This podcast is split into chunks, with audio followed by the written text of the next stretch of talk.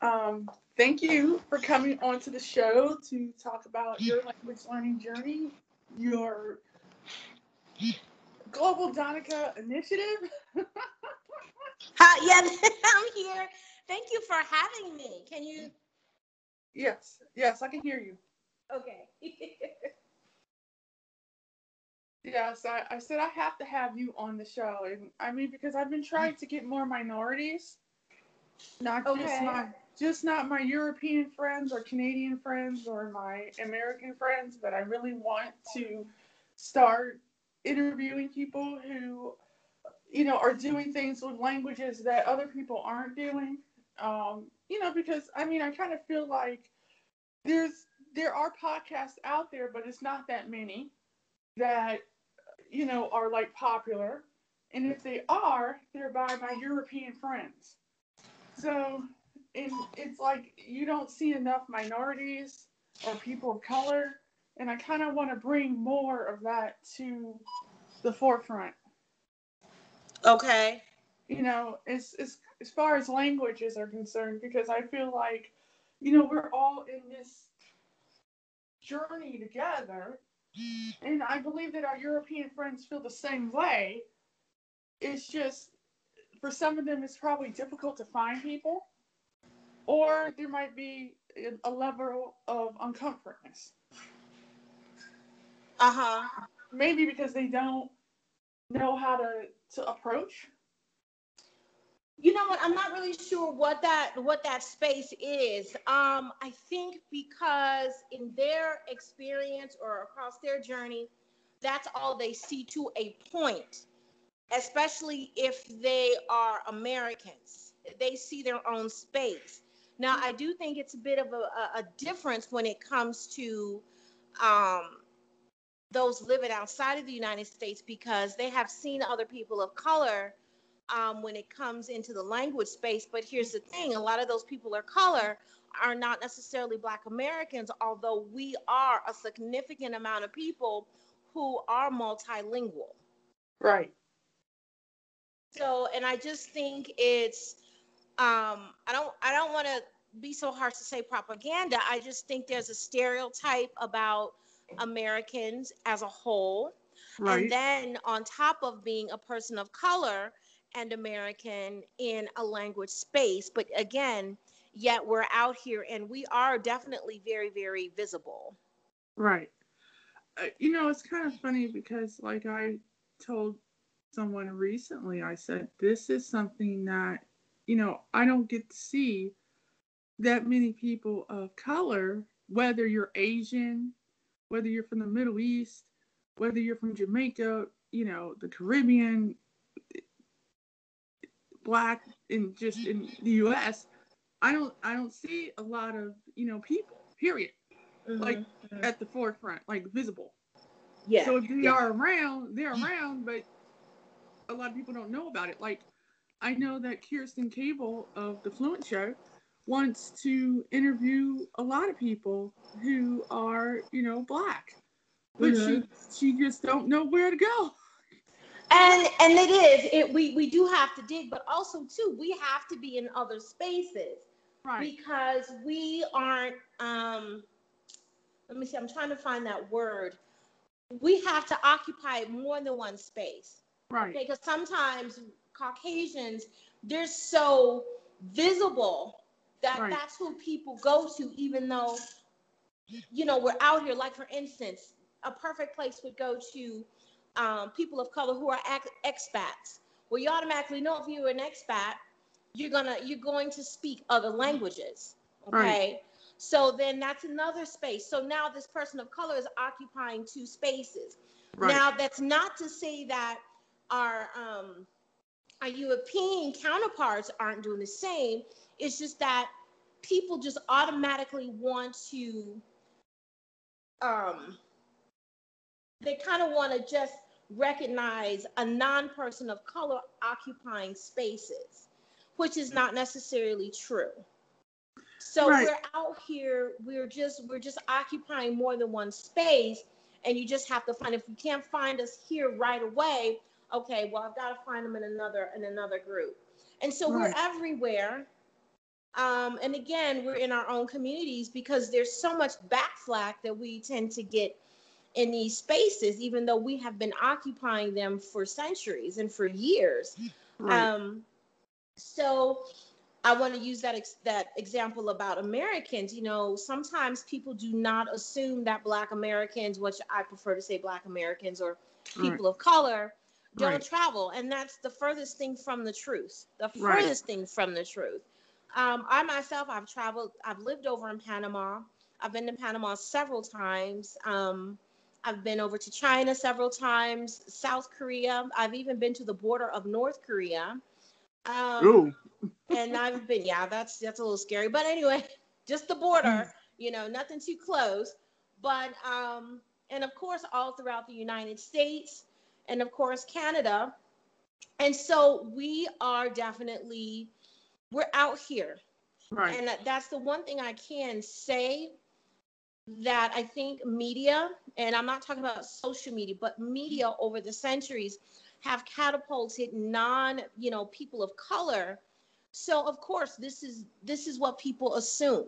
But now with social media, it has leveled the playing field so you can see that there are other people out here. It, it doesn't have to be such a niche that you have to go and find people uh, but we have learned to be in certain spaces and somewhat be in our own little community so we can kind of Right. continue to move forward that now we can kind of somewhat come out of the closet so to speak Right. then now we're like well where are you guys where are you guys where, where have you been And it's okay but we still get back flack i mean here in the united states i speak several languages Mhm. and I've gone into certain states and um when I've had to take care of business and and I can hear accents pretty, you know, easily. And so when I ask a person, "Do you speak this?"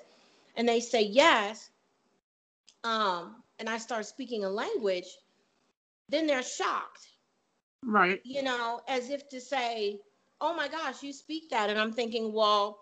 Would you say that if I was blonde hair and blue eyes? Do you know what I'm saying? Would it be such a shock? So, Right.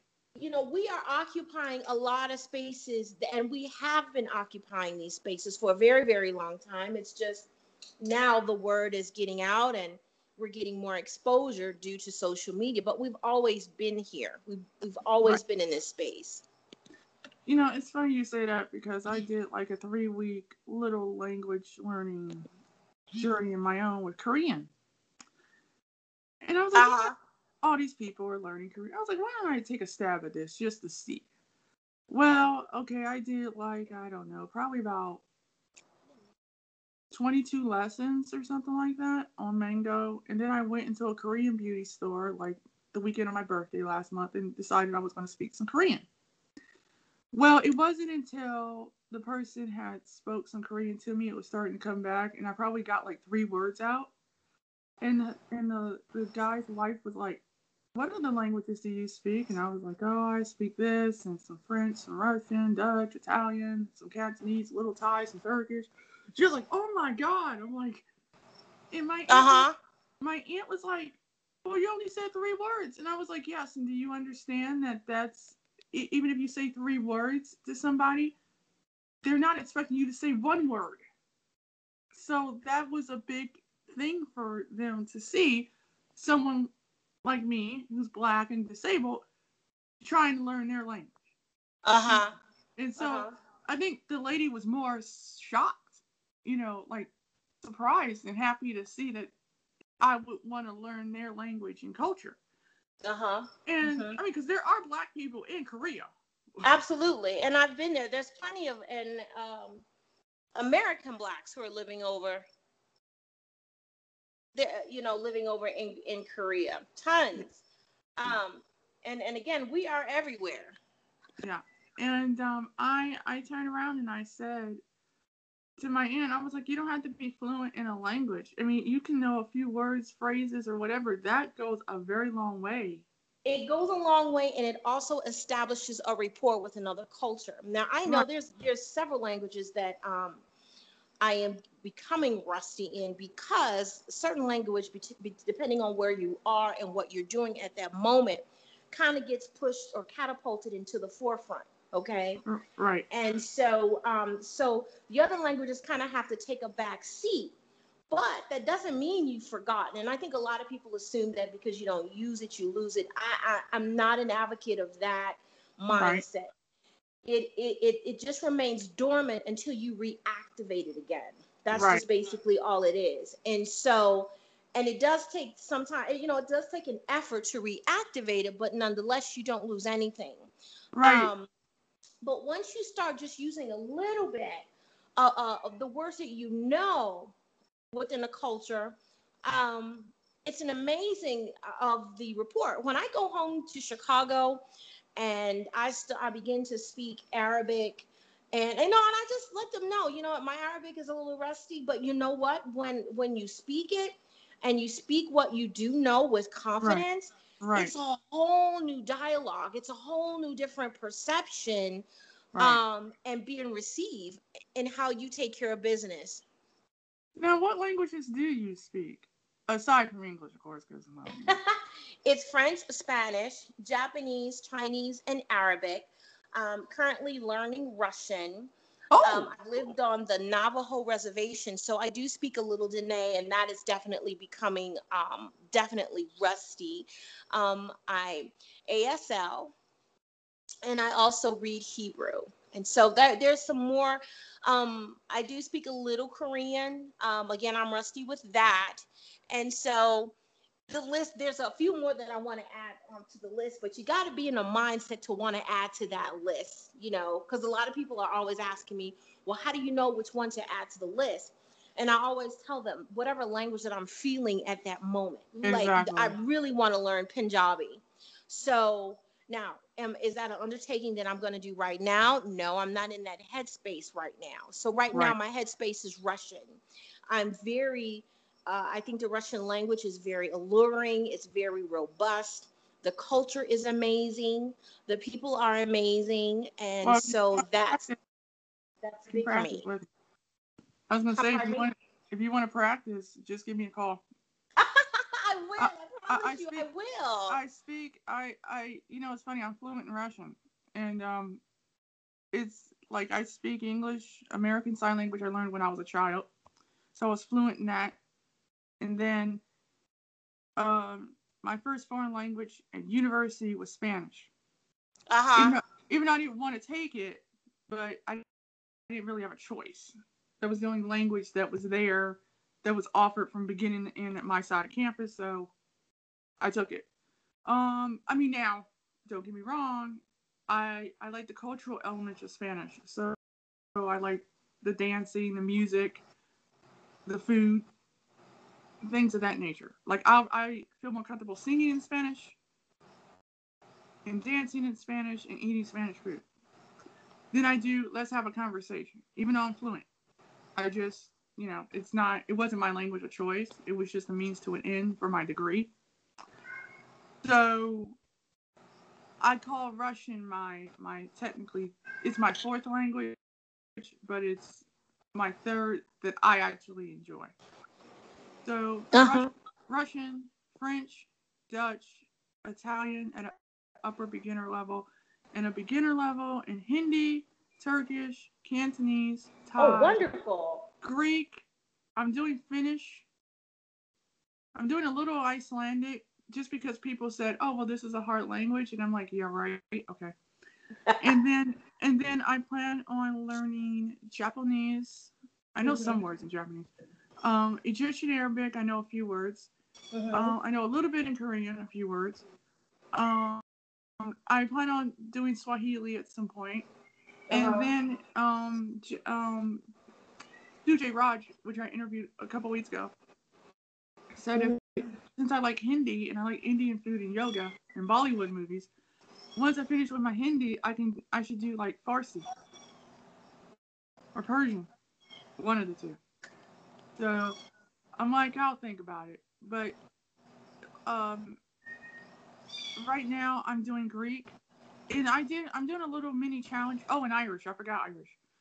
Oh, that's amazing. I'm going and see, to... people need to see this because they're they either well it causes people to think when someone can get out there and learn these languages. And, you know, and I, I have to be really raw um, when talking about people of color in spaces.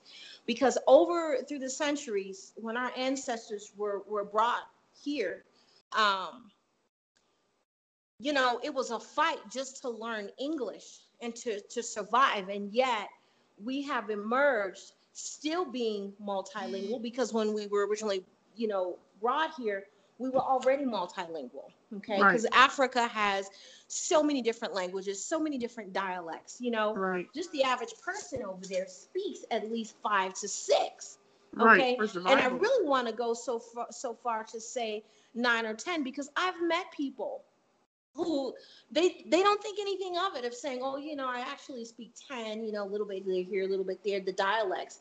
And and here in america people struggle with just speaking english you know so when you have a population who have been brought here and forced into a life of servitude to emerge into still having their own businesses and still having um, this aptitude for languages um, yes, it makes people take a second look.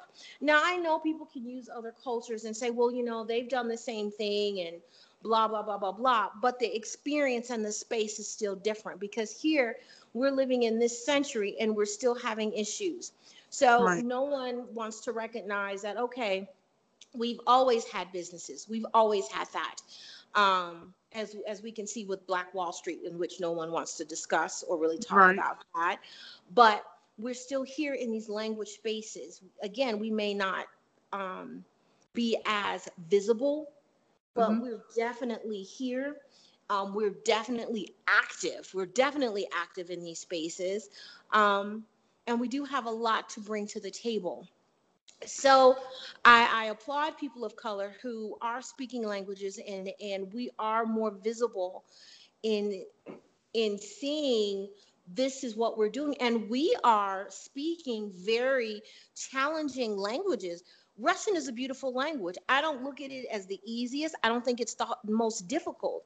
I my challenge sometimes is is um, getting into that headspace to recognize those characters. You know what i'm saying? Right. because once you start with the other languages that have romanization uh, alphabets um, it is easier. So when you have the english alphabet down pat it is easier to learn french or to learn spanish it's the same alphabet it's just the grammatical structure that you have to really hone in on Right, and the, and the pronunciation because there are things that are said spoken a little differently. You have false cognates, especially if you're talking about French.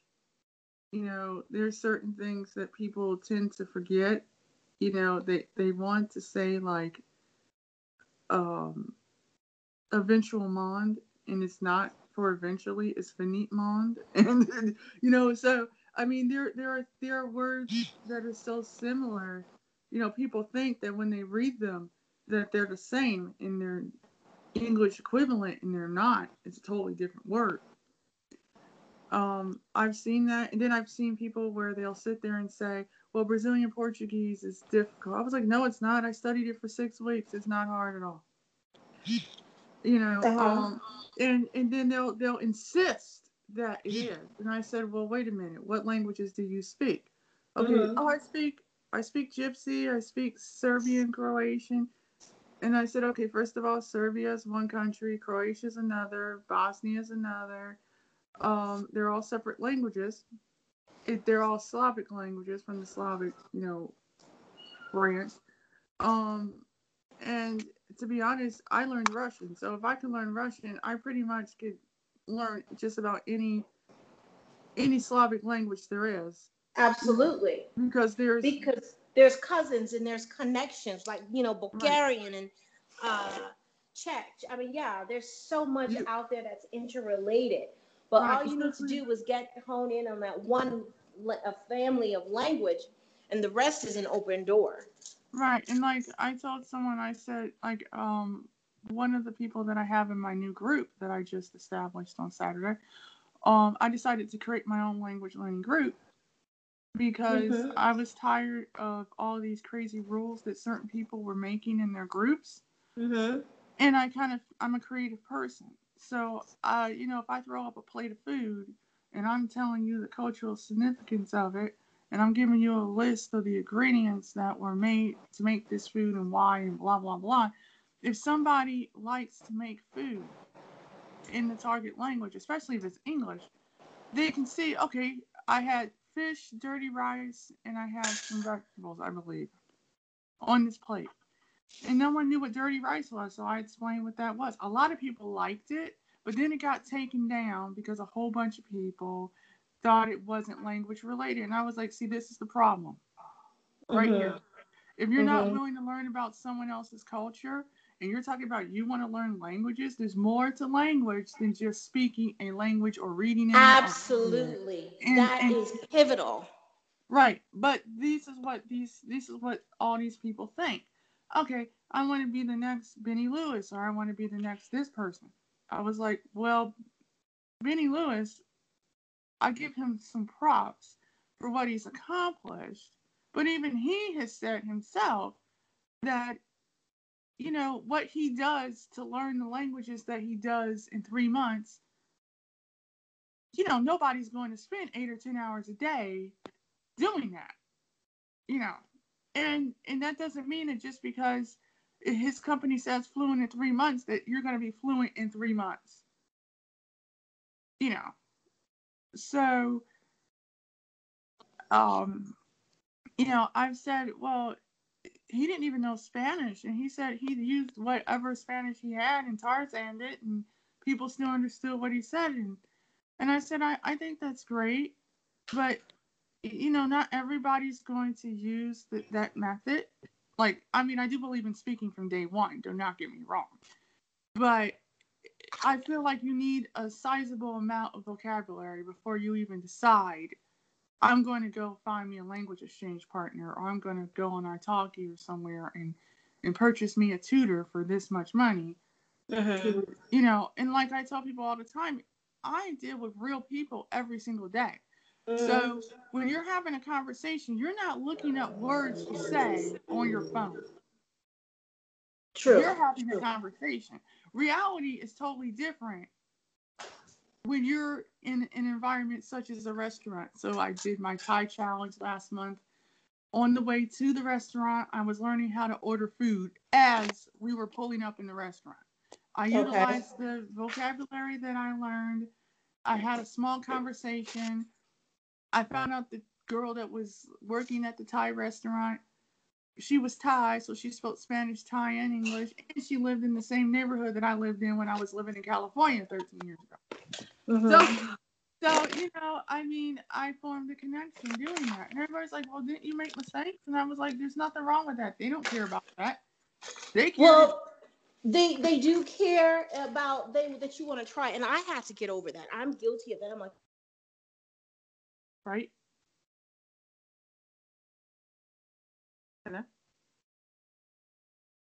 Beautiful language, um, but you're right. They don't care.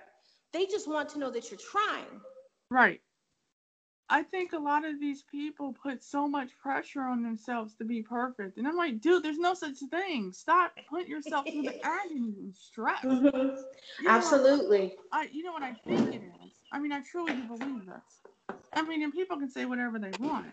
But at the end of the day, people say, oh, well, it's not that, you know, they're stressed out. It's just that they, you know, they make some excuse as to why people freak out or they think they have to be perfect when they're speaking. And I said, Mhm. No offense, but you could study Chinese for five years. If you don't know how to walk into a restaurant and order food and have a conversation in Chinese after studying it for five years, to me, that's like, oh, what the hell? Like, that's one of the first things you learned how to do. And you have to learn the basics, and people don't understand that. And it's your simple basics that you need to rely on first. Um, that's why I said there's no such thing as fluency. I never say I'm fluent. I always say I'm conversant because I really do believe that language learning is a lifestyle and it's a lifelong journey. Right. Language is constantly moving, it's constantly changing, it's dynamic.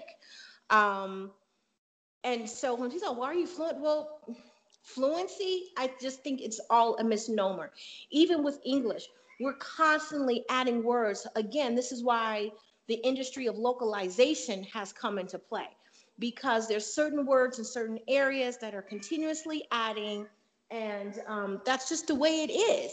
But you're absolutely right but a lot of times people want to jump into this difficult um, language learning aspect instead of building. Language is like building blocks. So you build your foundation and you continuously build every single day on that. But right. a lot of people just want to um, get to speaking within a month or two months. And I'm not saying that you can't. What I am saying is you can learn to speak the language with basic necessity in that period of time. And then again, right. you keep on building. Right. I mean, that's just like I, I was talking to Steve Kaufmann last week, and unfortunately, um, his Skype account wasn't working, so we had to do it on Zoom. And the recorder wasn't working, so I did not get any of the interview. But I love the conversation nevertheless because he had said, so it doesn't matter that you're only studying a snippet of a language, you're still studying that language and you can use whatever little bit you've learned. Mm-hmm. So if mm-hmm. it's only A1, so what? That doesn't mean that you don't know any of the language. You do know some. Right. You right. know, and, and I think a lot of people, they're they seem to look at all these polyglots out here and mm-hmm. don't take the situation into account that it took them years to get to where they are. Absolutely. I mean, being a polyglot is not something that happens overnight. My God, I when I became a, a, a polyglot, I mean, I actually was adding language like maybe one or two a year. Now, again, does that mean I'm I'm I'm not rusty in all of them. Absolutely not. But yes, I, I am conversant in the majority of the languages. But again, that didn't come overnight. It came right. over a very long period of time. And also, people's journeys change. I had absolutely no inkling that I was going to go over and live in Panama for um, an extended amount of time when I did. Okay. Mm-hmm. And I actually, to be honest, I had actually no intentions of learning Spanish because I felt, oh, a lot of people don't understand. They, they, they speak Spanish. They don't need another person. But I kept being placed into these spaces where it was Spanish. Now I'm from Chicago, so right. I knew street Spanish. Okay. Right. I, pretty much everybody can speak a little street Spanish at the time. Then I decided, ah, let me just go ahead and take a class. And then when I was totally immersed in the culture, that's when it started to evolve. Right. And ever since then, um, I'm living in the Southwest. Of course, there are a lot of Spanish speakers here. And so it is definitely kicked in. So again, people's journeys change. Now, when did my love for Russian start? I can't tell you that. All I know is that I have this massive passion to to understand the Russian language and to know about the culture. Now, did I make this decision a while back? Yes, but now I have just made that decision to say, okay, I really want to focus on because I've been focusing on other languages.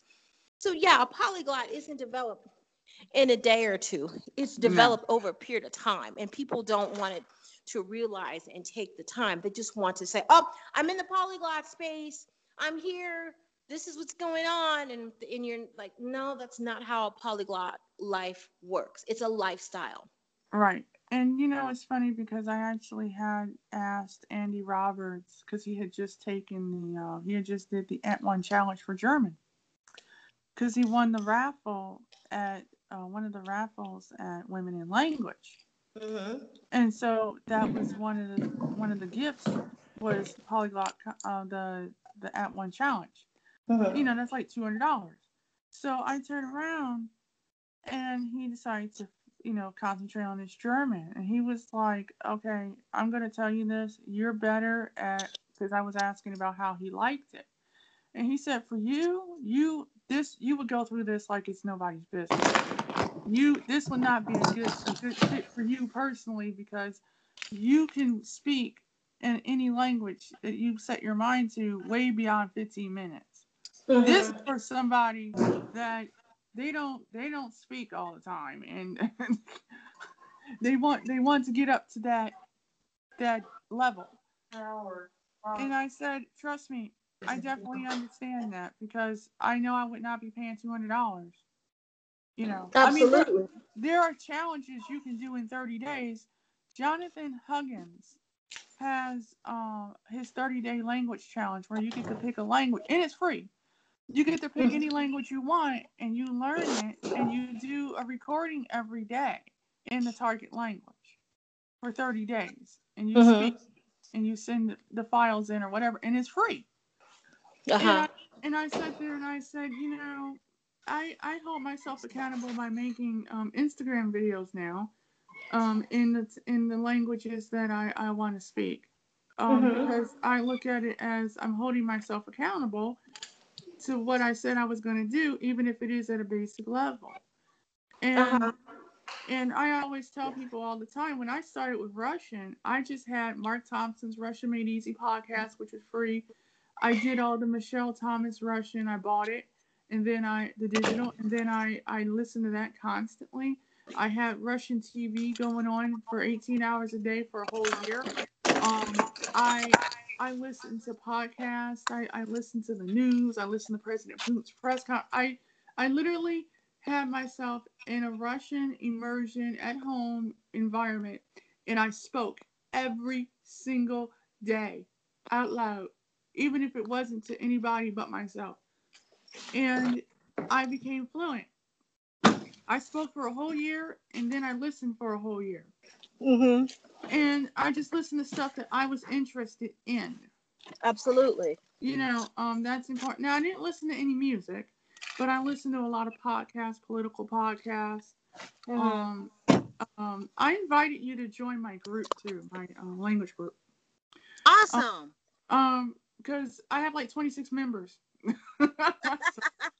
But that's that's good. That's a great start because that's how it all starts. I mean, Yeah. you've got to start somewhere, and yes, and I'm definitely going to be a part of that group. And I'm glad that you have started this space because, again, this space is really, it's really needed. well, you know, like I was telling Shahida, I said, you know, I'm glad that I met y'all in Women in Language because if I wouldn't have bought a ticket, I wouldn't have known. You know, I met so many cool people as a result of, of, of participating in Women in Language that, you know, I've been able to interview so many people. And now that I decided I'm going to do Afrolingo Fest the weekend of July 18th, 19th, and 20th of 2020 online. Okay. And so I said, I Cat, Caddy Nadoy is is come on board. Um, she's going to do the marketing and advertising side of it, and then she's also going to promote it hard for um the the Polyglot Conference, which is in Japan, and then um she's and then um Shahida's going to help me with the other side of it. We're we're going to try to learn how to use Teachable. Okay. And then um the email side of it making sure that you know the people's payments are processed correctly and all that. And so she's going to deal with that side of it. We actually do have a meeting on sunday the 21st um because i want to um um you know talk about what what i've gotten so far accomplished like in that regard. And because i have a friend that's going to build the website Uh huh. for it, and then we're gonna go through Teachable and Google Hangouts. You hmm know, and I'm doing about 24 different speakers, so six people that are you know black, six people that are Latina, six Asians, and six people from the Middle East. And the Mhm. reason why is because I don't see enough Middle East nobody. Yeah, I've noticed that. I don't I don't see a lot of Middle Easterners. I'm not saying that they're not there. I just don't see them participating a lot when it comes to the language spaces. Um, I think it's I see them more in specific spaces if it's geared towards that actual language, but not something general. Right. And I, I would like to include them because I, I, de- I definitely understand, you know, when you're a minority, you, you do understand what isolation is. Absolutely. And and it's not, you know, we're living in the 21st century. We should not be this isolated at all. Well, Or I either. I do agree with that, but I think it's it's it's a system that has to be broken down. And what has happened, we have been so used to seeing again European and also um, Caucasian counterparts here in the United States. And so that's what people relate to. So this particular mindset has been developed over a period of time. And Right. so, yes, it's going to take time to break down those barriers. Um, because I'm going to be honest with you, I, I get tired of people asking me, well, what made you want to do that? Or why did your parents help you learn all these languages? And I'm thinking, well, parents of color are no different from any other parent. They Right. want their children to succeed.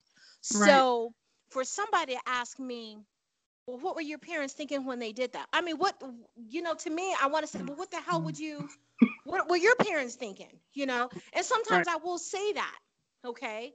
Right. But again, we're out here and we need the exposure. But here's the thing when we start having our own spaces, then people want to come in to invade those spaces. When you ostracize us, when you have these certain events or these certain conferences, uh, you know, you may see one or two people of color and you're looking at them like they have eight horns coming out of their heads. Well, Right. you know, who wants to be bothered with that? So now since we are able to have our own spaces and our and create our own dynamics, you know, now there's still an issue. So right. um, I just think we just have to keep pushing and keep pushing. But the thing is, it is important to have our own dynamic, to write our, to tell our own stories, um, and continue to have our own groups. Right. Um, and I know some people are screaming, saying, "Well, aren't you don't?" Don't you think that's segregating yourself? I mean, but we're we're ostracized when we're in other spaces. So oh, I do know what that's like. And and so you're ostracized in those spaces. But here's the oxymoron about the, the the issue.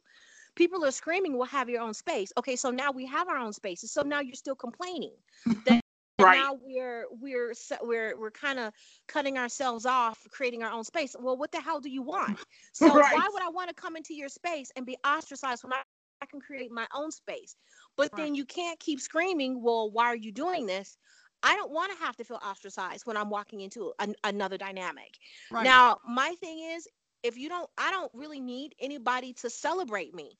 I Right. can create my own space to be celebrated.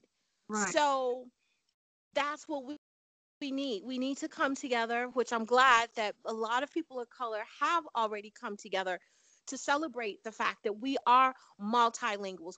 We are polyglots. And I've noticed too a lot of we're sometimes we get a lot of criticism. I love Laoshu. Oh, I I I'm love pronouncing Moses. I love Moses. He is one amazing person. And I know uh, it was a couple years ago, I saw there was another gentleman, and I don't want to say his name. He was criticizing him on on one of his channels, and and I'm thinking, Mo- Moses is an amazing.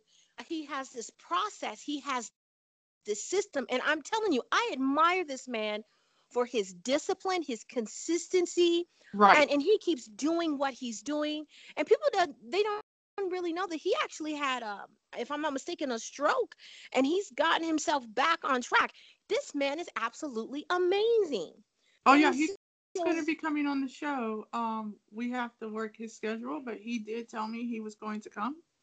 Um, I, am so happy that he's going to be on your, your show because this man has so much wisdom to to offer anybody whether they're person of color or non-person of color um oh, people, people, a ton of over- languages people over in Europe loved the hell out of him. Richard Simcott said, "I've been trying to get him since the first Polyglot conference."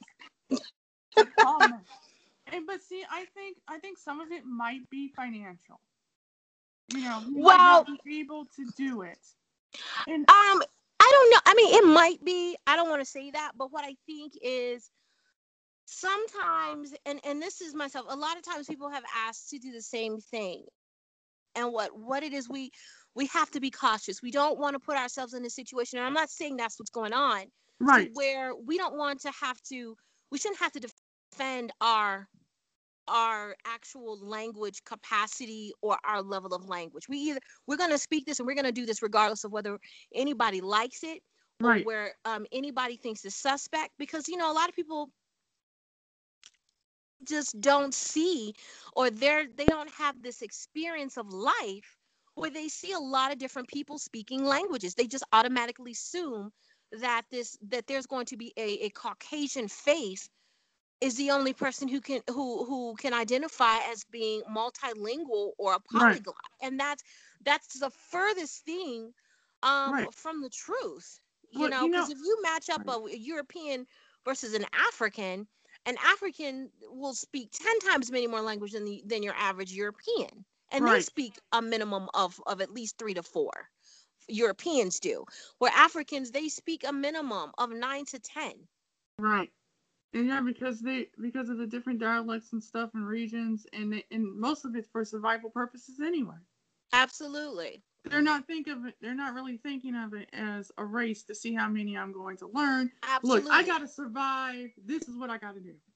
hmm you know and honestly i had asked richard this question on facebook and he said i have been trying to get moses since day one you know and and and you know i was like i thought i would ask because i suggested well why don't you ask moses to come because you know how many people would die and sell their right and left arm and leg to go i know to see moses I would love to meet up with Moses. I've dialogued with him a, a few times on uh, Instagram. I tell you, Yeah. the man is amazing. ama- but I've, I'm proud of him because he stays out of the criticism. He just stay focused. He just stays focused on what Right. he's doing, right. what he's learning, and leveling up. I, I just think he's just absolutely awesome. You know, it's funny because he, he was one of the first people that I followed on YouTube, and then I mm. followed Steve Kaufmann and Luca and Alex and Richard and then Olly.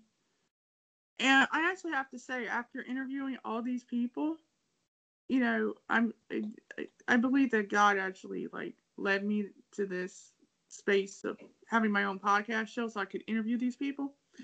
I mean, I've I've garnered rapport with them too, you know, on Facebook. And pretty much I have to say that they um after interviewing every single one of them I've come to the understanding, you know, okay, this is why they're at the the peak of their game and this is why they you know are successful at what they do. But they'll be the first one to sit there and say Moses is the man. you, you know, yeah. and I mean, I like like even Chris Broholm, an actual fluency, said I would love to get him on my show, but do you know how hard that is? And I mean, he's picky about who he wants to talk to. And I said, yes, he is. I don't blame him. I mean, I'm gonna be honest. I love Chris Broholm to death, but my, aside from me and Tamara Marie, we're the only two people of color that has been interviewed on his show. Are you kidding me? No, I am not. Mm-hmm. Yep. That's crazy. He's starting to do more women, which I think is great. But once again, even Shannon and Lindsay and Kerstin have said women in general, just because we're in the polyglot space, it's it's hard because the freaking daggone playing field is dominated by men. They're getting all the sponsorships. They're getting everything. And I said, well, yeah, we kind of have to team up and do stuff with each other because otherwise we're going to be left behind in this space, even though the space is so big. You know, you just you you just see. I mean, that's why the three of them teamed up for Women in Language was because there wasn't enough women being put in the forefront at all. Yeah. And and that and I definitely agree with that. I do have to say they have been very supportive of me since I joined the community. I mean, everybody has, but like, I just notice in general, like,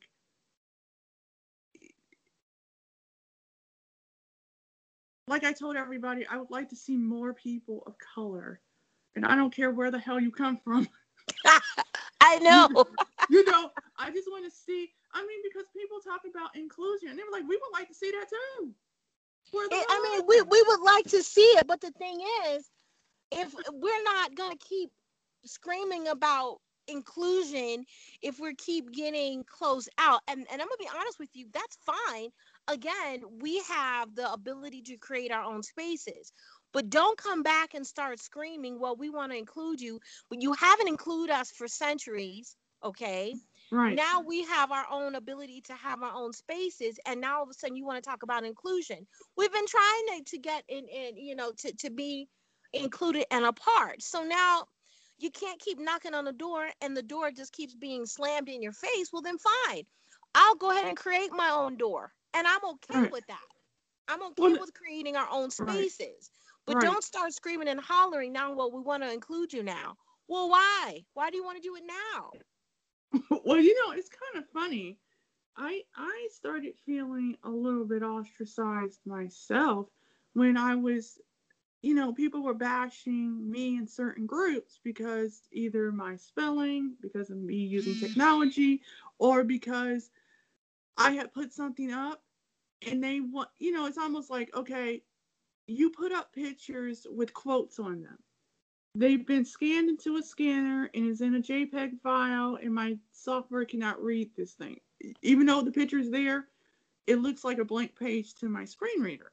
So unless you physically type out on a keyboard what those words are, my screen reader is not going to be able to read that.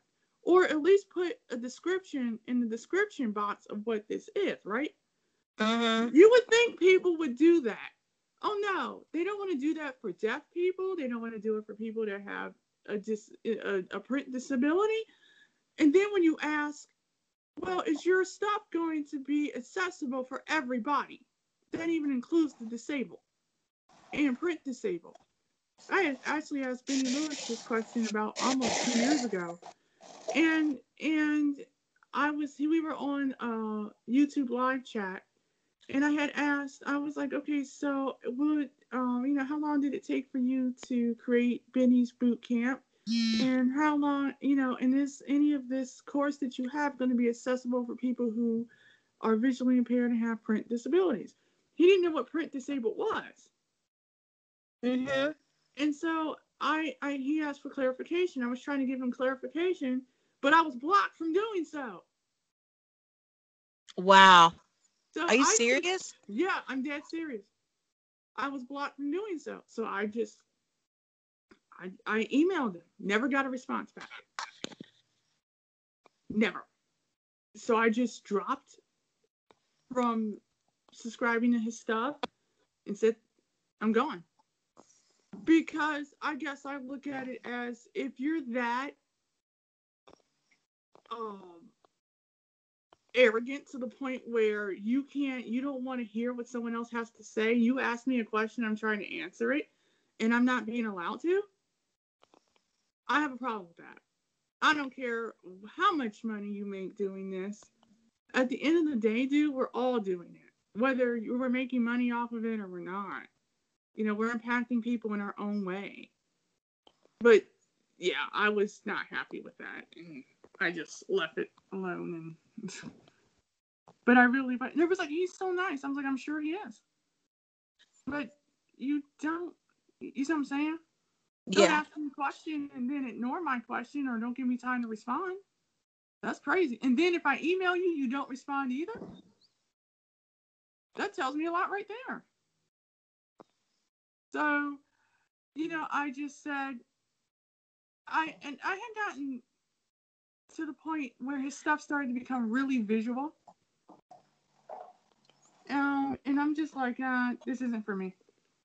So I just stopped, you know, and went and found someone else that where they were actually creating content that was accessible for everybody and understood what I was trying to say and wasn't being stuck up or conceited. And I mean, you will find that.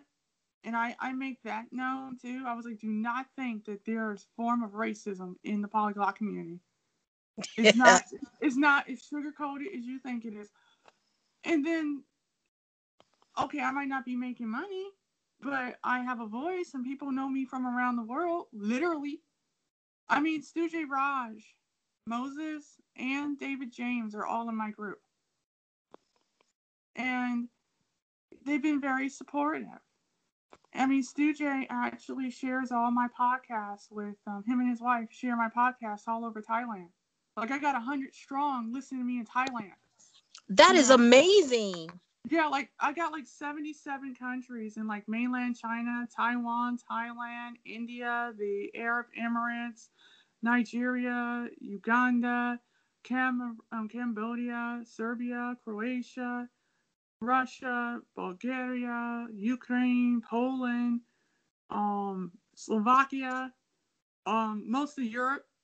um, a, a hundred strong plus. I mean, I got places in Latin America, um, Jamaica, Mexico, um, here in the U.S.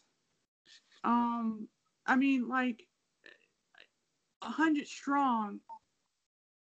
And I'm just I, like right now I have like 8.7k listeners from around the world, and I've only been out since May of last year. That's awesome.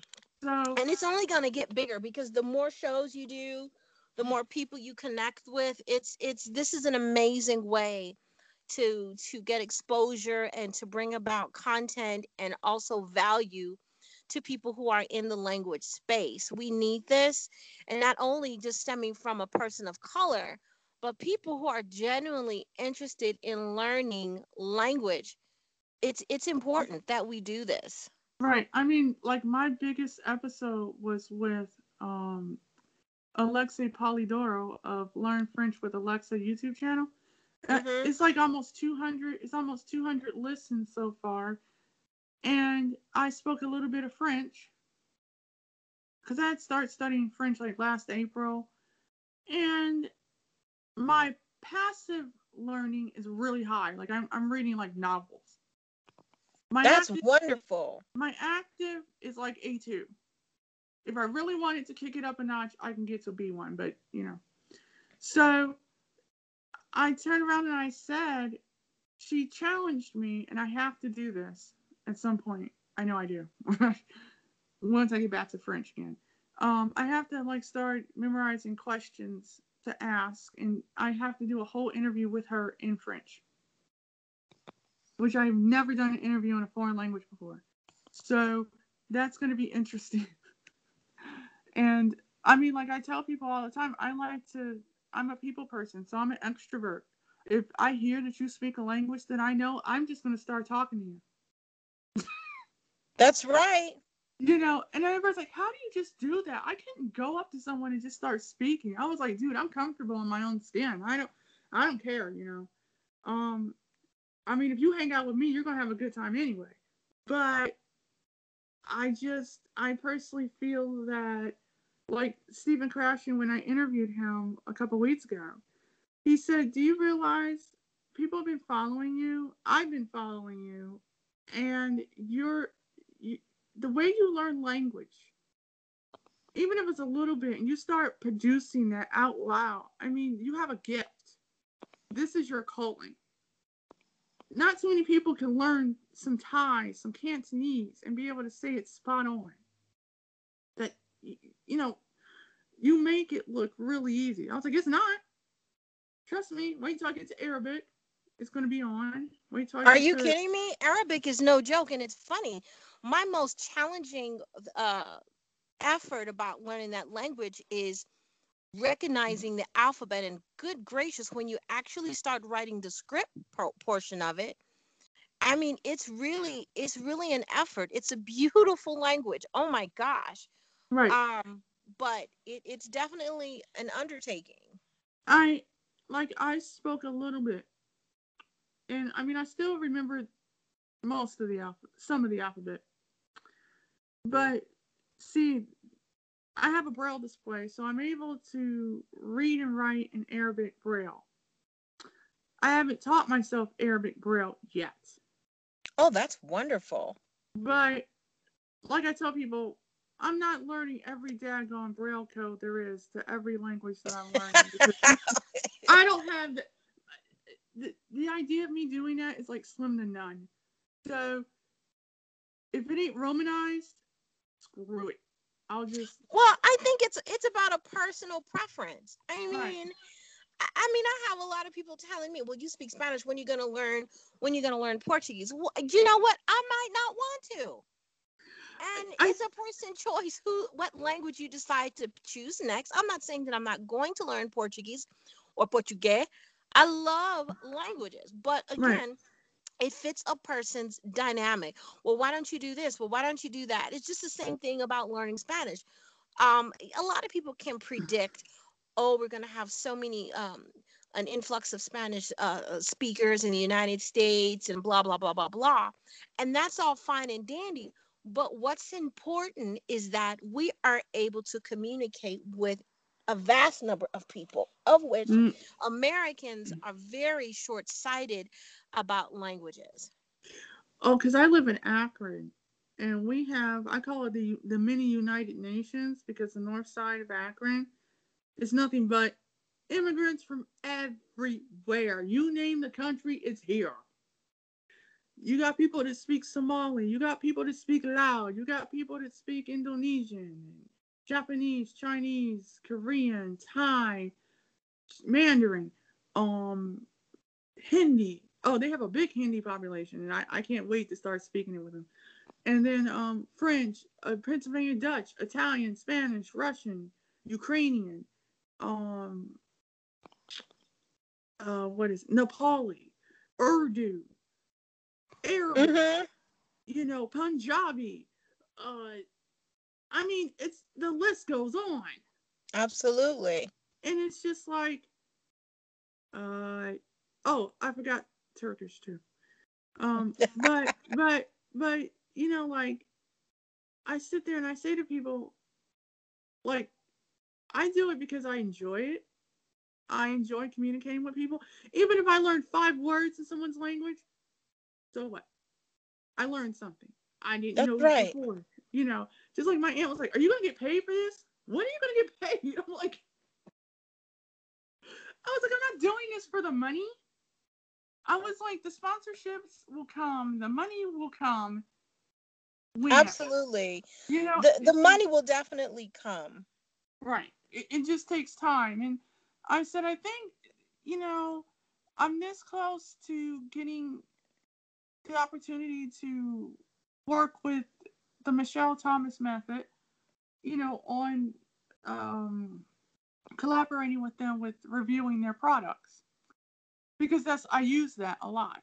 And, um, I, you know, I use other things, innovative language, you know, um, I've been associated with them, you know, um, for about five years now. And I mean, I use their products. And then, you know, I, I use YouTube, TuneIn Radio. Um, but at the same time, I, um,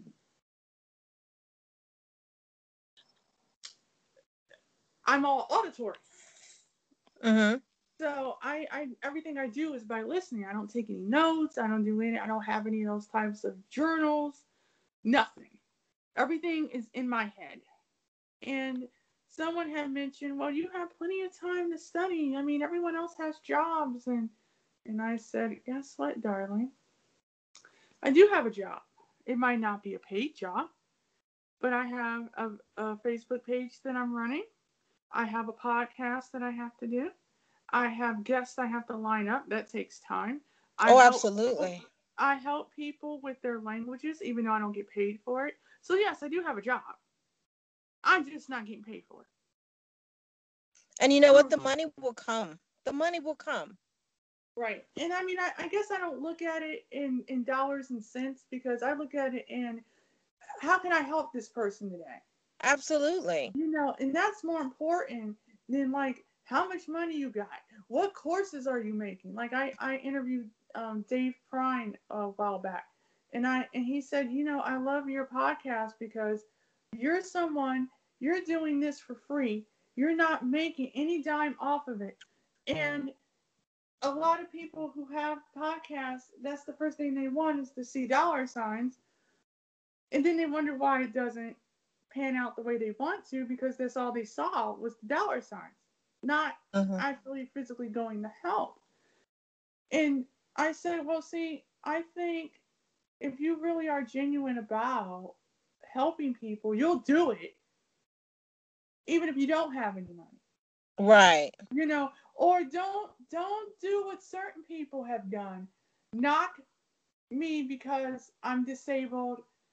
I'm on disability and i can't afford to go out the country. I've had that happen. And i had to Mhm. block a certain person.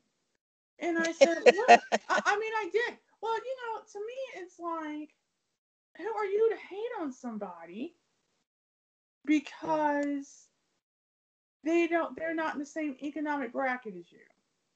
Absolutely. you know that language learning has nothing to do with how much money you got. You can learn a language for nothing if you really want to. I go to the library. You know i'll use pimsleur hindi or pimsleur depending on if i feel like it. I i kind of feel like when i'm using that i want to fall asleep I know. because it's slow as hell.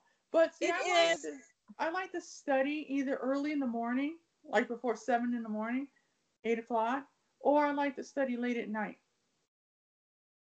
because you don't have any noise going on Absolutely. or any distractions. And like people ask me, well, what's your method? I mean, how do you just do? I was like, I just sit, I listen, I visualize the stuff in my head, I speak it, you know, I repeat it. That's all I do. Um, a lot of it's just me listening. And I said, you know, I I've learned more Greek in, in four days than I, you know, I do a chapter a day. Um, you know, I'll skip around because there's certain things I'm not going to need because I'm not going to Greece, so I don't need to know how to ask for directions and you know all that type of stuff. So, you know, I I pick and choose what I want. If if after I use the mango, the two levels of mango, and I decide not to do anymore, and that's all I want to do, that's fine. I'm doing it for me, no one else. And that's another another thing I have to tell people: do it for you. Don't do it because you're trying to impress somebody That's right. because nobody cares if you F it up. Nobody cares how many languages you speak. They don't. They're looking at you, the individual. They can care less about the rest of it because it's not consequential. You know. Now, mind you, would it be nice to have an event here in the US, language wise? Yes, it would um, because there are a lot of people that do learn languages in the U.S.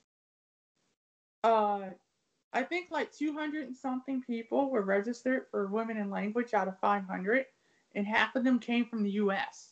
And, and I was so shocked when they gave the numbers of how many people from the U.S. had registered for Women in Language this year. I was surprised. I thought it was going to be lower than that.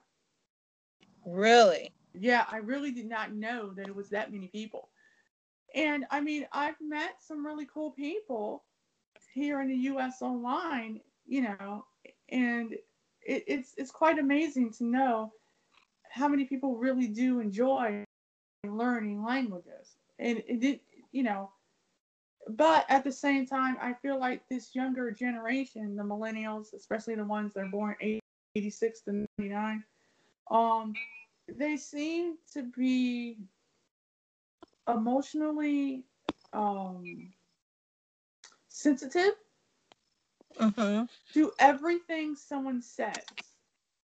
And so it's like you have to be kind of careful what you say these days because it's declared offensive, even though you're not even meaning it to be that way. Mm-hmm. And I've noticed that. So, I mean, like when I do get back on Facebook Live, which I don't know when that's going to be. Uh, so I'm just directing people to my Instagram page if they want to see me practice some languages because otherwise I'm not, you know, I'm able to post other people's videos or whatever. I can't post my own. I can't even go on groups and do live, nothing. Temporarily blocked. So, um, you know, and I did try to reach out to Facebook, but that didn't go nowhere. So, yeah, I, I, I mean, there, there was somebody else that was blocked on Facebook. Like literally, they couldn't come on Facebook for like a month.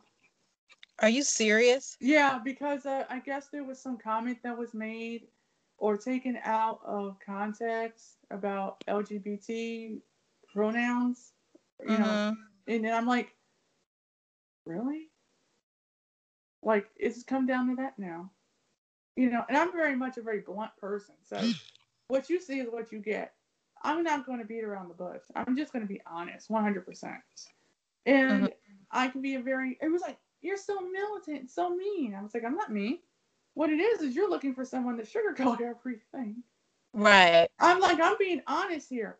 From my expertise, I don't need a, a master's degree in applied linguistics for what?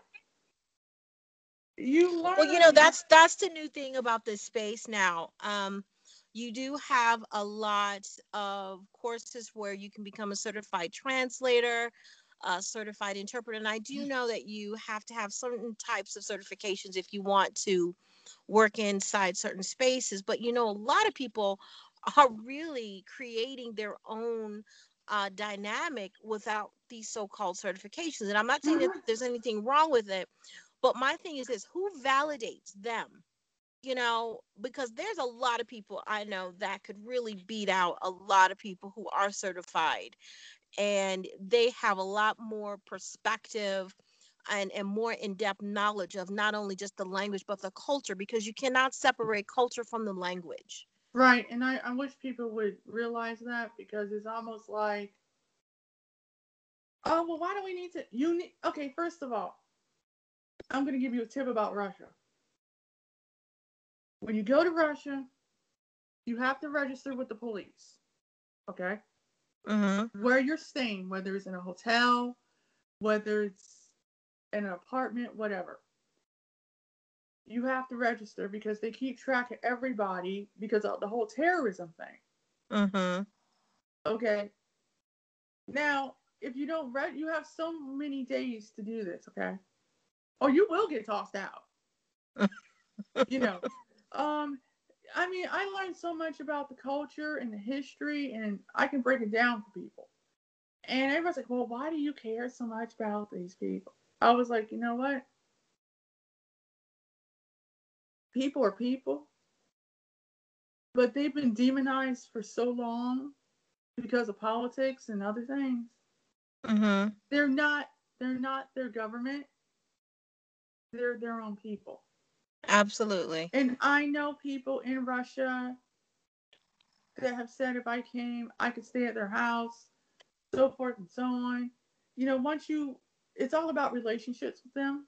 So if you have a rapport and someone calls you a friend, that's for life. That's no joke. Mm-hmm. and they're very family oriented. Um, like I know the curse words in Russian. What do I curse in Russian? No, no, I don't, because I have a different mindset when I'm speaking Russian. I'm more serious. Um, now I'm a little more flirtatious when I'm speaking French and Italian. Of course. But, but at the same time, I have a respect for these people. You know, they actually welcomed me, you know, into their their world. You know, I mean, I was able to tell them about their own history, and they was like, "You're from the U.S. Why would you care?" I was like, "I'm not. I don't represent my country. I represent myself." You know, so I was like, I don't agree with everything that happens in my country either. But I said, you know, I think in another, what, 20, 30 years, the stuff that we're talking about today, it might not even mean anything. Mhm. Like, it might not be as important. You know, Right. we might have been able to wipe all of this mistrust and prejudice away. You know, and Mhm. I mean, I, I think that my whole philosophy is it's a journey and a process, you know, not a race. And it's a bridge that you can communicate across with other people in their own language without having to use English. I mean, yes, English is the lingua franca of business and commerce and all that and the internet. But at the end of the day, the beauty of knowing someone else's language it, it, it gives you an insight into how they think and feel and how they are as people and yes is there racism everywhere well there's different forms of it yes you know? Um i mean actually in russia they do use the n word but they they don't apply the n word to black people. They apply it to like other people in russia like in the caucasus. Mhm. you know so i mean there are things that you know i mean evidently they don't see a lot of black people. Not No, they the they not not in the derogatory um, sense, but I also believe that black people around the world are not um, as ostracized in other countries as we can be here in the states. I have not had an issue.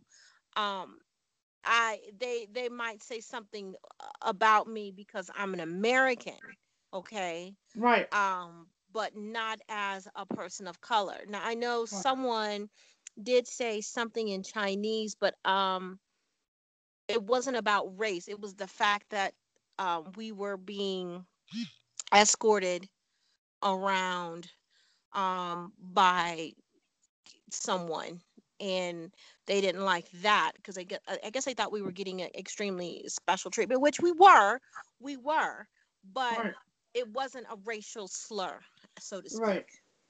Now, I'm just curious, how long did it take you to learn Mandarin? Oh shoot, that's an ever-going process with me. I'm not going to kid you with that.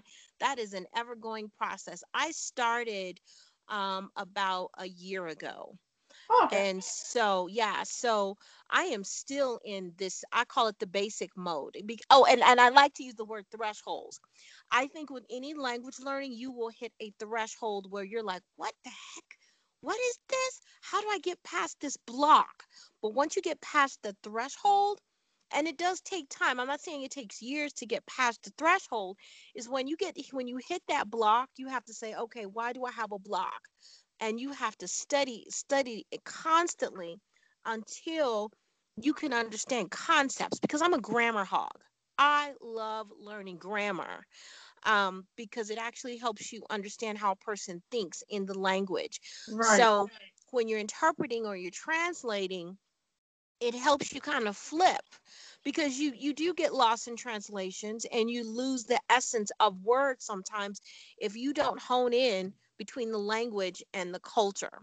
So Right. yeah, I just just got started um but I'm still at the basic level of of of Chinese, but I love the language, I love the country, I love the food. Um I was going to ask, did you order food in, in, in Chinese or read I Chinese? can. media?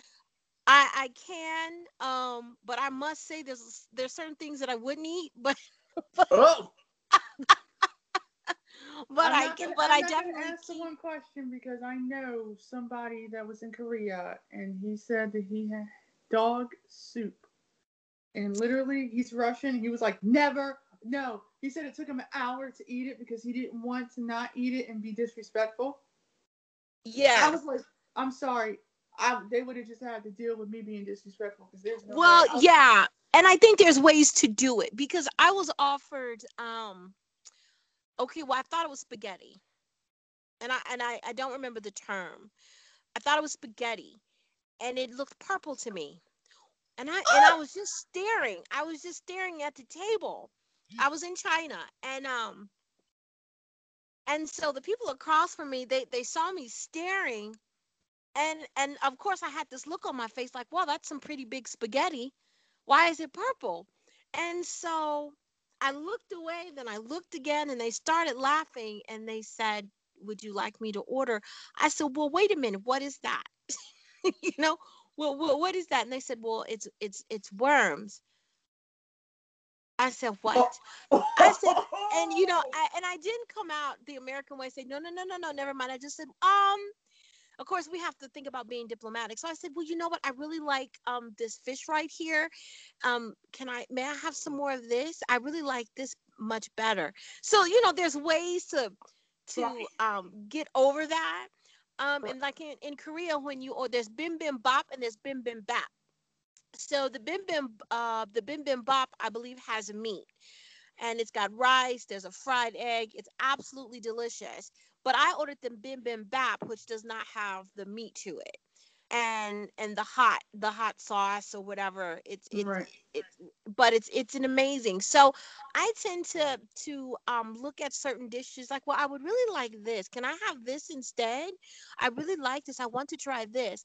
And so when you approach it in that way, Yeah. because yeah i was familiar that the fact that there's they you know they eat dog over there and i'm like no i can't eat rover but i'm not going to say that to them but in my mind i'm saying my god i've got a rover at home I, that's like eating my dog at home you know i'm just i, I can't i'm not going to do that so I- There's ways thought about around my guide it. dog. I thought about my guide dog, and I just went and hugged him afterwards. I was like, "Oh my god!" i know they're eating you they're eating you they're Well, eating you Well, well, you know, it's funny because people ask me, "Well, will you ever come out of the U.S. anytime soon?" And I'm like, I have to be careful where I travel as someone that's visually impaired and has a guide dog because there are certain parts of the world where it's not safe. And um, Yeah, they don't. And a lot of times, the the the dynamic is definitely a lot different. Um, because I have a sister who has Down syndrome, and Mhm. I, I'm not fearful of traveling, but I do have to be cognizant of making sure that things are going to be okay. Now, that doesn't mean everything stops. It's just that okay, how accessible are certain things? Um, I just have to keep her close, and I just pretty much limit my time in the areas. But other than that, we have not had a problem. Of course, you know, people people will stare at you regardless, um, because Right. she's light skinned and I'm dark skinned, so they're they're asking questions and. But hell, I get that here in America you know right? they want to ask why why is she lighter than you are and and all do you guys have the same parents i'm like yes we do uh, you are do you understand american history of how uh, people of color were brought here and how they were used and raped and stuff like that so you know and then when they want to they don't want to hear the history lesson but it's it's Right. it's it's truth so i don't bite my tongue um for certain things i i don't think we should have to right. um, because a lot of times people are not going to bite their tongues for us. You know, they feel that they have a right to say certain things in front of us and and be disrespectful. They feel that they have that right, right. and um, well, I feel that I have that right to to speak my piece as well. Right. So, and even in this language space, I I don't necessarily approach people up front with my languages. I let people speak. Now, Right. if if someone happens to be speaking derogatory about myself or maybe another person, you know, I I'll just I'll just strictly flow and jump into that language depending on. I've I've heard people um speaking in Spanish about uh a person's weight right. and and so yeah and and i'll never forget it because i was in a uh mcdonald's uh, not good gracious not mcdonald's. My dad was in the hospital and i went to a dunkin donuts for coffee and the lady was speaking spanish about this woman's weight and i'm thinking well hell we're all in this line for donuts. I mean donuts is not something that's going to take weight off of you. You know what i'm saying? I'm like how Right. dare you? So when I walked, I, I didn't say anything up, up, up front with the, when they were talking. I waited until I um decided to to get waited on, Right. and then I said, "So you speak English, correct?" And she said, "Yeah, I do." I said, "Okay." o yo, yo hablo español un poquito, ¿ok? Entiéndeme cuando yo español. And she looked at me, and then I proceeded to tell her that I understood what she was saying about that woman. And I didn't see the woman the next time I went in, but I think we need to check people. Right. I don't think we we don't have to do it in a negative way, Right. but we need to check people. And this is where this respect has has got to come about um with people. Don't assume that people of color do not understand the language. I just uh, finished dialoguing with someone um, in Chicago. Um, he was he's a, he's a black American male, and his Arabic was so beautiful. And he says, "Yeah, you know, I'm I'm I, my goal is to become a linguist. I want to learn more." And I said, "Just keep practicing." I said, "As long as you you keep the passion going, everything else will follow." Right. And he was just, oh my God, are you serious? I said, absolutely. Do not let anyone deter you, but just remember, get the basics down and then continue on building. Uh, go start attending restaurants, um, start being involved with the community, um, start practicing verbally. And I said, and when you're unable to practice verbally, then you start listening to the music to, t- to tune your ear. Start watching the movies, the short films.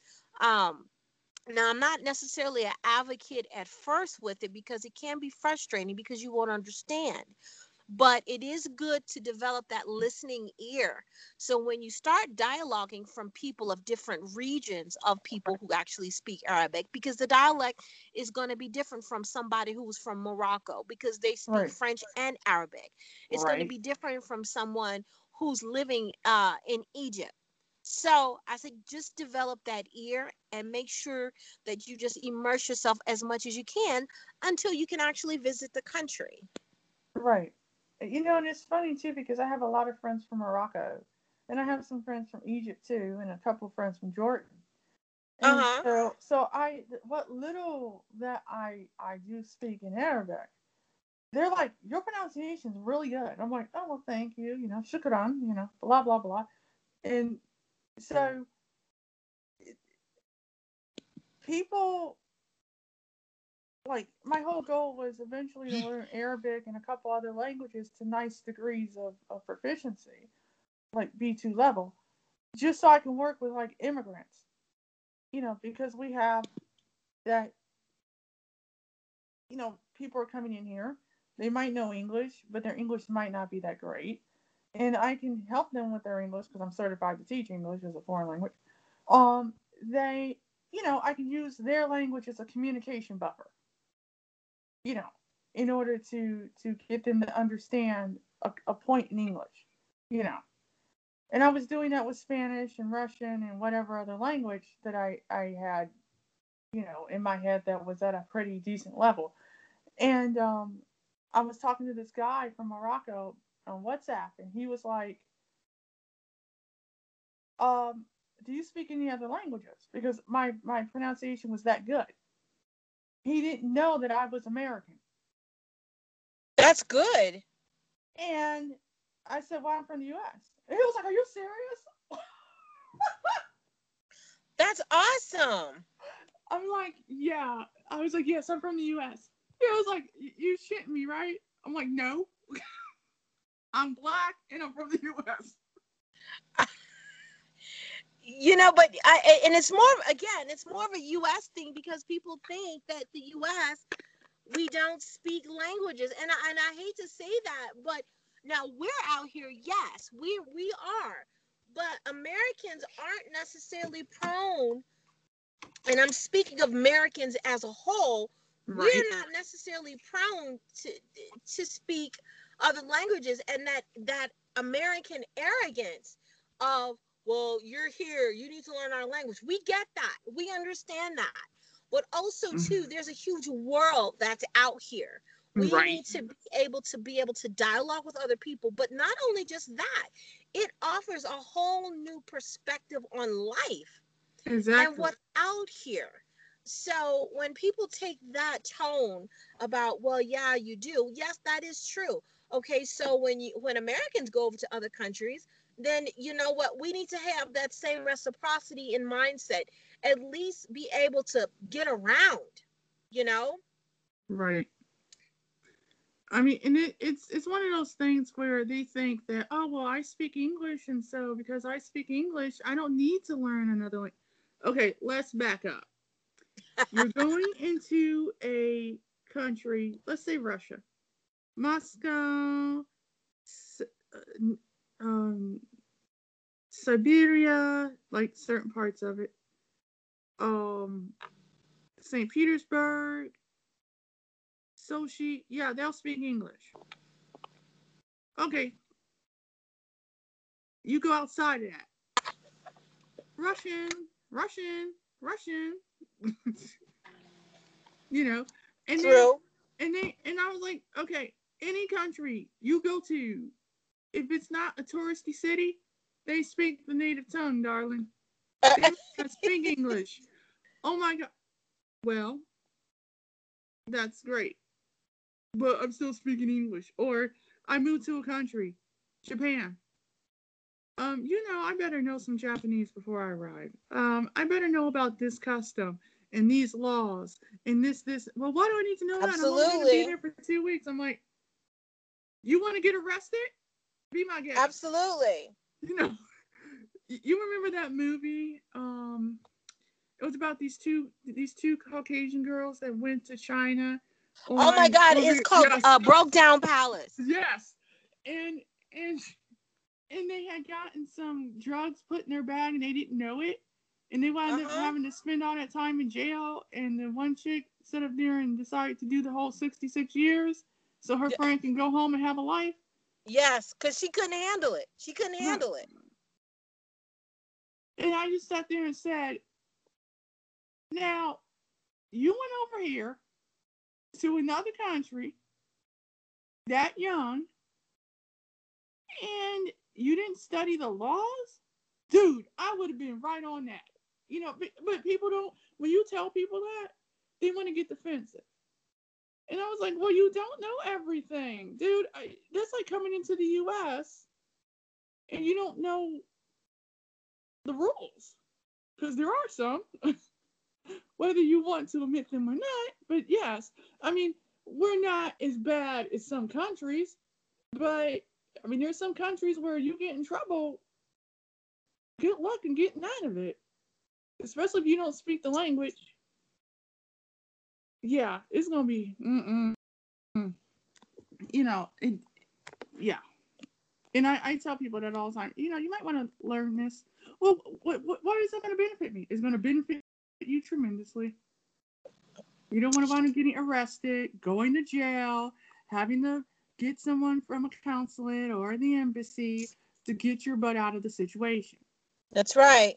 I mean, um, who was I? I was talking to Tam- Tamara Marie last weekend, and I remember listening to her Spanish con Salsa uh, episode where she was talking about how she went to, she was going to Brazil or somewhere, somewhere like that, and they had she wound up having to stay some time at a Brazilian jail, and she had to get herself out of the situation because of her passport situation or whatever had happened, her visa, and um, she had thought she had everything done to the T, and, it, and I guess according to them, it wasn't. So she wound up having to go to Argentina, and she wound up just to go come back for a second time.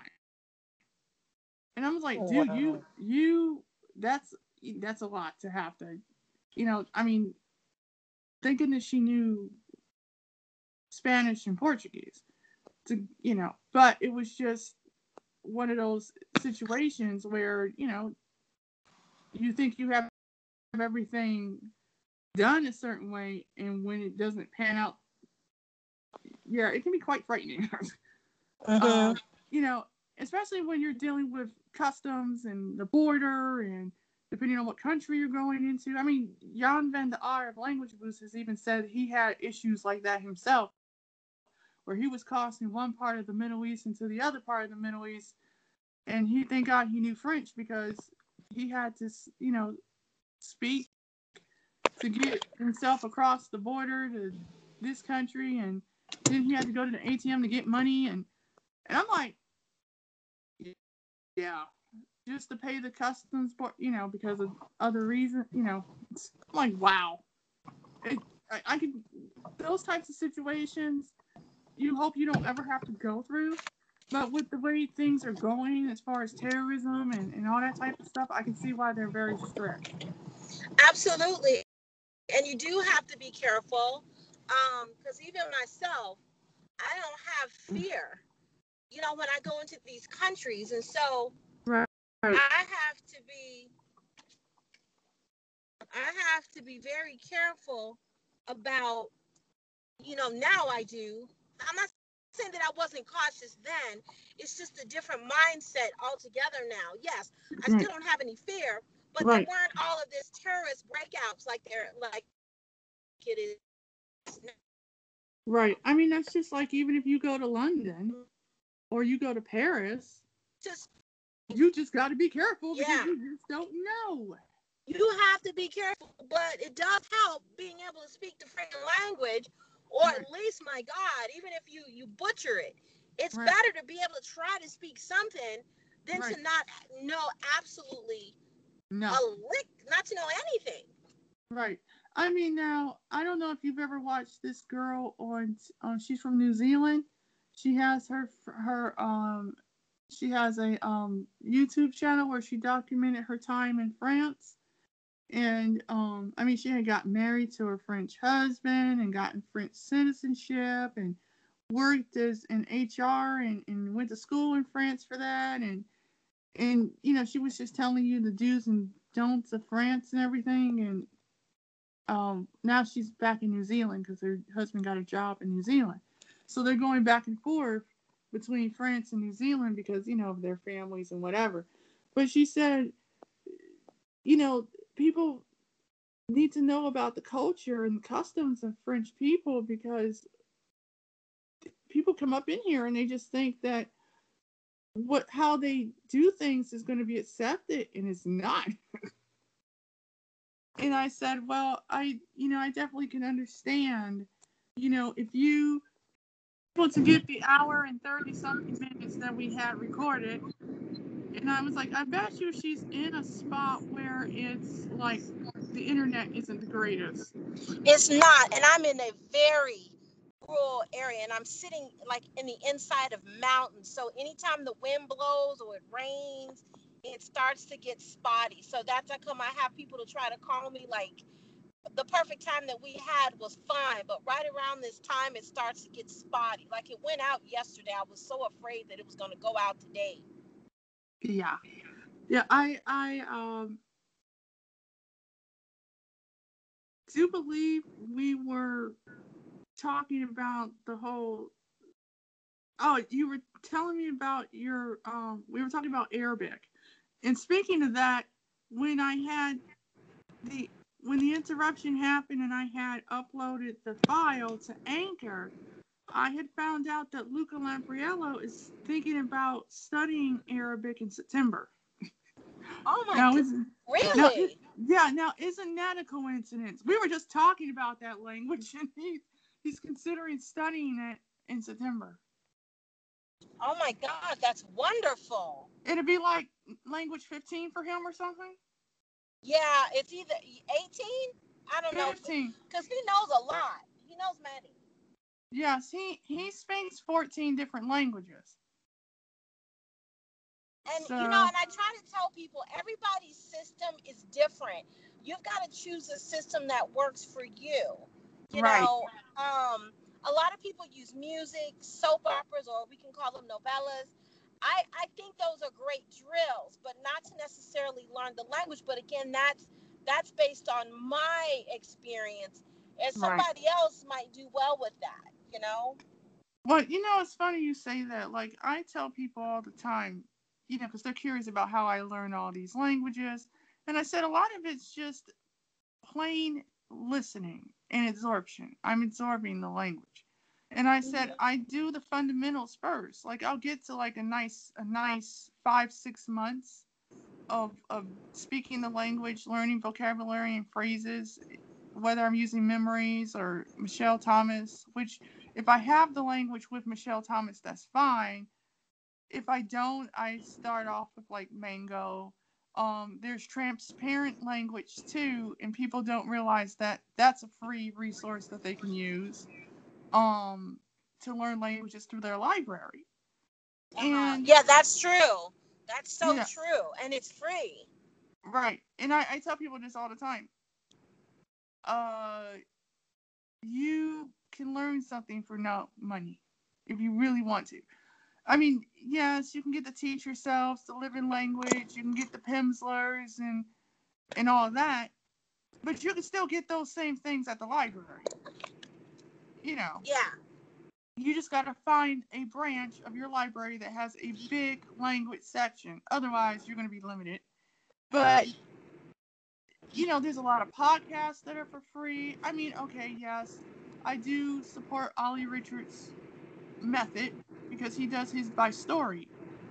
You know, reading to learn language, which I think is a great idea because let's face it, we didn't learn our language our first tongue we didn't know grammar. We didn't know what a noun and a verb was. We didn't know how to conjugate. We just learned from absorption, you know, immersion, you know, the first five years of our life. And then when we went to school, that's when we learned the technical components of the language, you know, and start using it in, you know, reading and, and all that type of stuff. So, and, you know, speaking and applying it with other people and so forth and so on. But I think a lot of people seem to assume that when they're learning a language, like let's say they learned English and they, they used the listening method and they listened to a whole bunch of podcasts and became proficient in English just by doing that and a few other things. Then when they go to the next language, they totally forget how they did it the first time around or the second time around and they think they need to do it a whole nother way the third or the fourth time when they can use the same system they've been using. Yeah, So I- absolutely. So I think some of it, I think some of it is just insecurity. You know, they they they don't trust themselves. You know, enough to be able to make an informed decision about how they want to go about it. I always Uh-huh. try everything, see what works for you, and follow that. Because what might work for you might not work for me, or what might work for me might not work for you. Just like I tried Duolingo in in its infancy, okay? I didn't like it. But just because I didn't, it didn't work for me doesn't mean it's not going to work for somebody else. However, I will stress highly that you need to supplement Duolingo with something else. yeah, Just don't assume you can learn a language off of that because you can't. You have to supplement it. And then you have to be picky about what topics you want to talk about. So the same things I do in my English life, I want to do in Dutch or French or Italian. So that's what I focus on. I focus on my politics, my sports, my fashion, my cooking, you know, travel stuff, stuff like that. You know, Uh-huh. things things that interest me. Right. I, I don't really talk about religion, so I don't focus on it. I might use the word church or mosque or temple or something like that just to be more, you know, accepting of other people's faith, but I'm not going to have a full discussion about it because I will get uncomfortable. So I talk about things that, you know, interest me, but I also look at stuff that maybe can connect me with the other person. So if it's like food, for instance, music, books, cinema, travel, family, things like that. Uh-huh. And and nine times out of ten, when you talk about food, you know, you swap recipes. They ask me what I like to eat and so forth, and what you know, they're they're learning more vocabulary in English because that's what they're learning. I'm learning more food vocabulary in their language, so we're getting what we both want in that session. and I said that might work for me, but that might not work for somebody else. I mean, because a lot of people think they have to have a script, they have to go off of this. I was like, when you're talking to somebody in real life, you're not going off of a script. No, you're not going off of a script, and also it has it, it, it's not organic. You know, you have to be organic with this stuff. You know, um, now there might be some points that you might want to have a job like a mental note. Right. That's what right they lead they lead people into certain directions to make them seem like they're and it has nothing to do with anybody's competency you Right. just have to just be the genuine you the genuine article however direction or whatever direction that might lead into Mm-hmm. Yeah, and I noticed that like people are like, well, you don't have a script, you don't have something prepared in advance. I was like, okay, let's be honest. Let's be realistic. Do you talk like that in your native tongue? No. Then why would you do that in a language exchange? You know, because I'm more of a spontaneous person, so whatever goes, goes. You know. And everybody's like, well, don't you have to memorize all this vocabulary? And I was like, well, if you're using it in conjunction with what, you know, you're applying it to your everyday life. There is a term for that. I forgot what that's called, where you actually learn stuff based off of your environment. But anyway, I that's how I do it because I look at it as you're living your life. So if you're living your life, if you're living your life in Dutch and you're speaking like a black Dutch woman, then that's one thing, or a black Italian or a black French person. You know, you have some type of identity um, attached to the language for which you're speaking. Hello, everybody. This is Chanel Patrice Hancock of Chanel's Language Learning Journey podcast. I am putting out episode 101 with Globa Danica Dunlap of globadanica.com. She is a podcaster, translator, polyglot, and traveler who's taking care of a special needs relative while traveling the globe and learning languages. I had the opportunity to interview her this week for the podcast show. I just wanted to let everybody know that there is some um interruptions because she was in the mountains and so there is a little bit of disturbance in regards to the sound quality towards the end of the conversation. So we got cut off and we weren't able to finish um, the end of the conversation. So I wanted to put this out here um, to let everybody know that on her end, she was driving through the mountains where there wasn't really good reception. And so I wanted to thank um, for coming on to the show. And we will have to have another time to be interviewed again um, when she is, you know, in a space um, where there isn't very much um, interruption. I mean, evidently, you cannot prevent that from happening when you're driving with a relative and you know you're traveling through the US. And um, we had some really good um, conversation topics to talk about, and I hope everyone enjoys the podcast. Um, it was a really great one. I enjoyed interviewing her. She is an amazing uh, African American woman who is doing it. She's traveling and going to Cuba and going to different places around the world and, you know, taking care of a a disabled relative, you know, while learning languages and promoting language culture and a lot of different other topics that are relatable to just about everyone. So, you know, I hope you guys really do enjoy this episode. Um, I thought I would put this at the end of the podcast um, just because this is something that I wanted to let everybody know just in case they um, were wondering why we cut out when we did.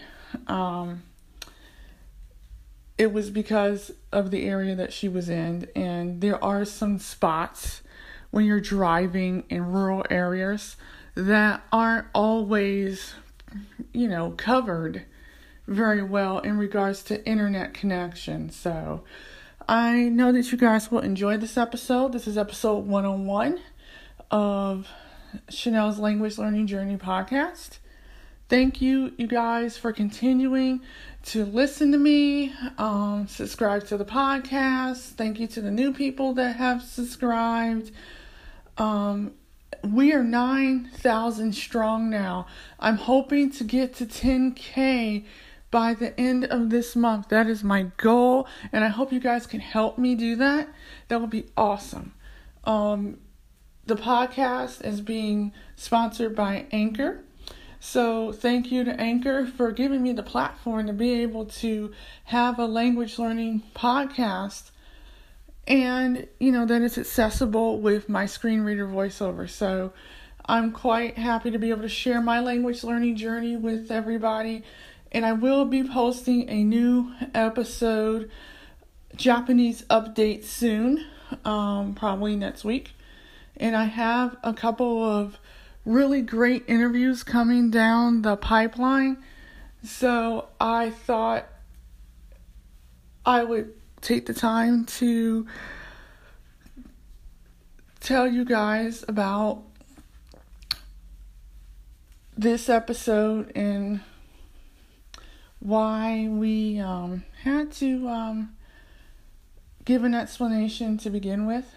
So, about the quality of sound at the end. So, I still hope that you guys enjoy it. I know I enjoyed it. Um, like I say all the time, language learning is a journey and a process. And even when you're recording a podcast, that is a process by itself.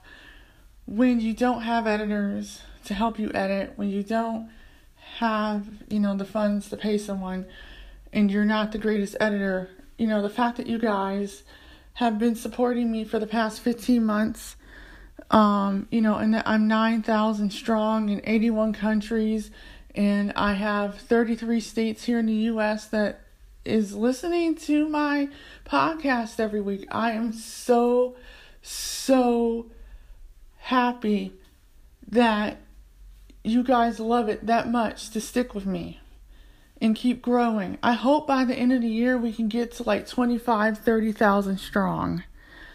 Um, thank you so much. Um, I will see you guys in the next episode of Chanel's Language Learning Journey podcast. And remember, language learning is a journey, not a race. Enjoy the podcast. Enjoy the process of language learning, and I'll see you in the next episode. Bye bye.